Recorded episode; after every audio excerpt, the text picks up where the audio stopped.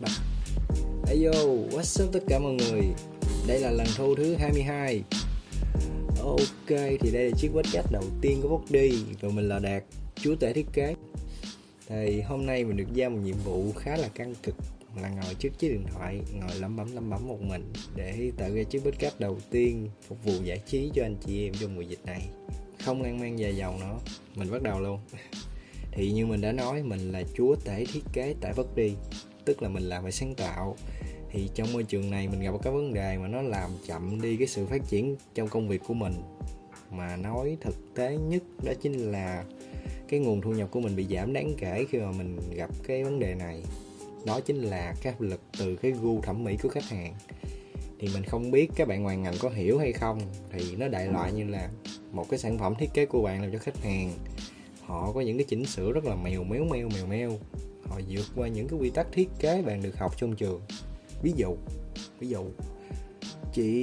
chị thấy cái butter này nó cũng sang rồi đó, nhưng mà nó trống nhiều chỗ quá em thêm cái này cho chị đi, em thêm cái kia đi. Cái mình làm một hồi, mình sửa một hồi, cái butter mình nó không khác gì cái nồi lẩu kim chi luôn các bạn. Trong quá trình làm việc với những khách hàng này thì cái thứ duy trì công việc của mình chính xác luôn, đó là tiền. Tiền là cái thứ giúp mình duy trì cái công việc đó được tiếp tục. Mình sửa nó trong vô thức, mình không còn biết chúa tể thiết kế nó bị chôn ở đâu luôn các bạn. Và cái kết quả đem lại sau cái những lần như vậy đó chính là mình đánh mất đi cái sự yêu thích sáng tạo của mình. Tại vì mình đâu có được sáng tạo đâu nữa mà thích. Thì nếu mà 10 lần gặp cái khách hàng kiểu như vậy thì 10 lần mình như là một cái con zombie. Mình bấm, mình sửa. Dạ em gửi chị. Dạ để em sửa. Dạ chị ơi cho em gửi lại chị ơi. Dạ để em sửa lại. Rồi bắt đầu mình sợ phải đi làm ở công ty luôn các bạn. Vì mình chỉ dám nhận cái job tự do vì mình nghĩ là 1-2 ngày mà mình muốn khùng rồi, huống chi làm 1 tháng mình phải gặp sếp việc lên sếp việc xuống, mà đâu phải cái chuyện nghỉ là nghỉ đâu. Cho nên tới giờ mình vẫn chưa dám nộp đơn vào cái công ty nào cả. Quá non, thực sự là quá non các bạn ơi. Các bạn có tin không, mình hoàn toàn có thể kiếm sống bằng cái nghề thiết kế đồ họa, nhưng vì cái sợ hãi đó mà có thời mình đi xin làm nhân viên ở một cái cửa hàng tiện lợi để khỏi phải lo về cái chuyện nhức não mỗi ngày. Mà đổi lại là mình nhức chân các bạn, mình đứng cả ngày mệt lắm. Vậy mà lúc đó mình nghĩ là đứng bán hàng lương nó ổn định, mình muốn làm sai cái gì thì nó cũng khó nữa. Chu cha, mình nghĩ là mình sẽ trang trải bằng cái nghề nhân viên bán hàng này thiệt luôn đó các bạn. Quá ngu. Vậy cho đến một ngày nọ mình bị đánh thức đó mọi người, mình bị đánh thức trong một cái buổi nhậu với mấy anh em homie của mình. Thì có một đứa nó trách mình, nó nói là sao mày không có kiếm tiền bằng cái mà mày đang theo đuổi biết bao lâu nay mà mày đi làm cái khác chỉ vì mày sợ cái này cái kia. Cái mình bị thấm á các bạn, mình bị thấm. Mình nhìn lại tuổi của mình, 21 tuổi. Mình nhìn người khác cũng 21 tuổi, người ta đang phát triển rất là tốt từ cái công việc người ta đang yêu thích luôn. Còn mình 21 tuổi cái mình thôi áp lực quá, tôi không làm nữa đâu. Trời, nhu nhược. Từ cái ngày hôm đó mình bắt đầu thay đổi thiệt đó các bạn, như trong phim luôn. Các bạn phải thử lắng nghe một cách giải quyết khác. Nó khác với cách mà bạn tự suy nghĩ trong đầu, như vậy bạn mới cảm giác là bạn thấy cái vấn đề đó nó bắt đầu nó thoải mái dần đi. Nếu mà bạn chịu suy nghĩ theo một cái hướng khác thì nó sẽ ra sao kiểu vậy. Giờ mình bắt đầu giải quyết cái vấn đề của bản thân mình từ. Đó là bạn phải thay đổi cái suy nghĩ đó trước đi đã. Mình phải cho mình một cái tôi trong công việc. Bởi vì khi mà người ta tìm đến bạn là người ta tìm đến một cái người có học về thiết kế. Và người ta muốn bạn tạo ra một cái sản phẩm mà họ cảm thấy đây chắc chắn là cái điều tốt nhất dành cho đứa con tinh thần của họ. Thiệt luôn đó các bạn, mình làm design cho VOKD, mình luôn muốn mọi cái thiết kế nó đều chỉnh chu và tốt nhất. Có những ngày mà mình làm một cái thiết kế từ trưa cho đến tối mà mình kiểu mình quên luôn thời gian á. Nhưng mà lúc mà mình ra được cái sản phẩm rồi mình thấy nó chỉnh chu á, mình thấy rất là thỏa mãn. Thì mình nên đặt cái suy nghĩ của khách hàng khi mà họ tin tưởng vào mình như vậy, và mình sửa cho họ cách có tâm nhất. Và tại sao mình nói là nên bỏ cái tôi vào công việc?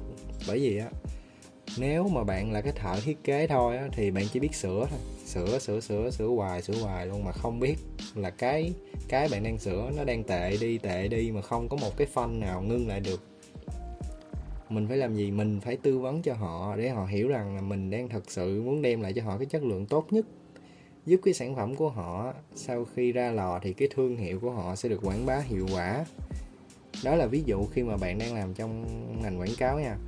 Còn bản thân mình á, mình sẽ rất là tự hào và bỏ lên cái hồ sơ năng lực của mình, cái sản phẩm mà mình vừa làm được, vì mình đã rất là ưng ý với nó rồi. Và mình rất là tự hào khi show up nó cho công ty nào mà mình sau này mình xin việc. Mình đã thay đổi như vậy từ lúc bắt đầu giãn cách đến bây giờ, và mọi việc nó đang tiến triển rất là tốt đẹp. Mình đã hoàn thành suôn sẻ các job mà không có quá nhiều căng thẳng về cái sự mâu thuẫn giữa khách hàng với mình trong cái gu thẩm mỹ. Mà dĩ nhiên là nó sẽ có căng thẳng về cái chuyện khác, như là cái việc chạy deadline bài tập ở trường song song với cái chuyện chạy deadline công việc chẳng hạn, mà đó là cái chuyện nhỏ thôi. Ok, thì cái hồ sơ năng lực á, hay còn gọi là cái portfolio các bạn, thì cái portfolio của mình bắt đầu được thêm vào bằng những cái sản phẩm nó chất lượng hơn. Nó sẽ giúp mình rất là nhiều khi mà mình đi xin việc cái công ty, bởi vì mình đã làm nó một cách có tâm nhất và mình đã hài lòng với nó và khách hàng cũng hài lòng với nó, thì mình rất là ok khi mà mình show cái đó cho người ta xem. Còn cái chuyện mình sợ đi làm ở công ty á, thì mình tới bây giờ mình vẫn còn đắn đo, thì chắc là có thể mình sẽ tìm hiểu và coi như nó là cái thử thách cho bản thân mình, để xem như nó là cái thử thách để mình có thể vượt qua bản thân, giúp mình phát triển hơn nữa. Nó giống như là mình có thể chạm được cái đích mới, tức là mình đã vượt qua được bản thân. Tại sao mình sợ gì những cái chuyện đó, đúng không? Mình còn trẻ mà mình sợ gì? Ok, thì đó là tất cả những cái vấn đề mà mình đã gặp phải, và đó là những cái cách giải quyết áp lực công việc của mình. Và nếu các bạn là mình thì các bạn sẽ nghĩ sao? Các bạn có phải đợi đi nhậu với homie các bạn mới chịu thay đổi hay không? Thì hy vọng là chia sẻ của mình có thể giúp các bạn cảm thấy mọi vấn đề, nếu mà chịu suy nghĩ khác đi thì nó sẽ được giải quyết cách trơn tru hơn. Các bạn không có bị rơi vào trạng thái bế tắc và dậm chân tại chỗ bởi vì chỉ vì cái vấn đề đó không. Thì mình muốn nói là chúng mình còn trẻ mà, chúng mình phải tốt hơn mỗi ngày. Chúng mình phải đổi cách nhìn đi, để cho một cái tuổi thanh xuân của mình, người ta ví tuổi thanh xuân của mình như những bước chân chập chững, đúng không? Thì tuổi thanh xuân của mình phải là những bước chân chập chững, nhưng mà nó phải tiến lên, tiến về phía trước, chứ không có thể mà dậm chân tại chỗ hay đi lùi lại được. Ok, vậy nha, mình xin kết thúc podcast số 1 của VOKD Talk tại đây. Và nhớ, nếu bạn có một vấn đề cứ đeo bám bạn suốt, hãy gửi câu chuyện bằng chữ, hoặc là tuyệt vời hơn là ghi âm lại và gửi về địa chỉ vokd.contact@gmail.com nha. Và các bạn ơi, VOKD cũng còn trẻ và VOKD sẽ đồng hành của các bạn để các bạn có một tuổi thanh xuân thật đáng nhớ. Và mình là Đạt, xin tạm biệt và hẹn gặp lại trong số tiếp theo.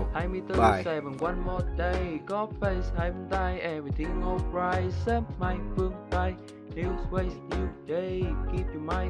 Hôm nay và mai sau 24/7 one more time. God bless, heaven die, everything alright. Cho bao nhiêu đam mê cho hay, thêm bao đêm anh em tôi say. Oliver Conlau cho ta on my, mất thêm bao playing cho tương lai. Yeah, money can be fake, my show candy cake.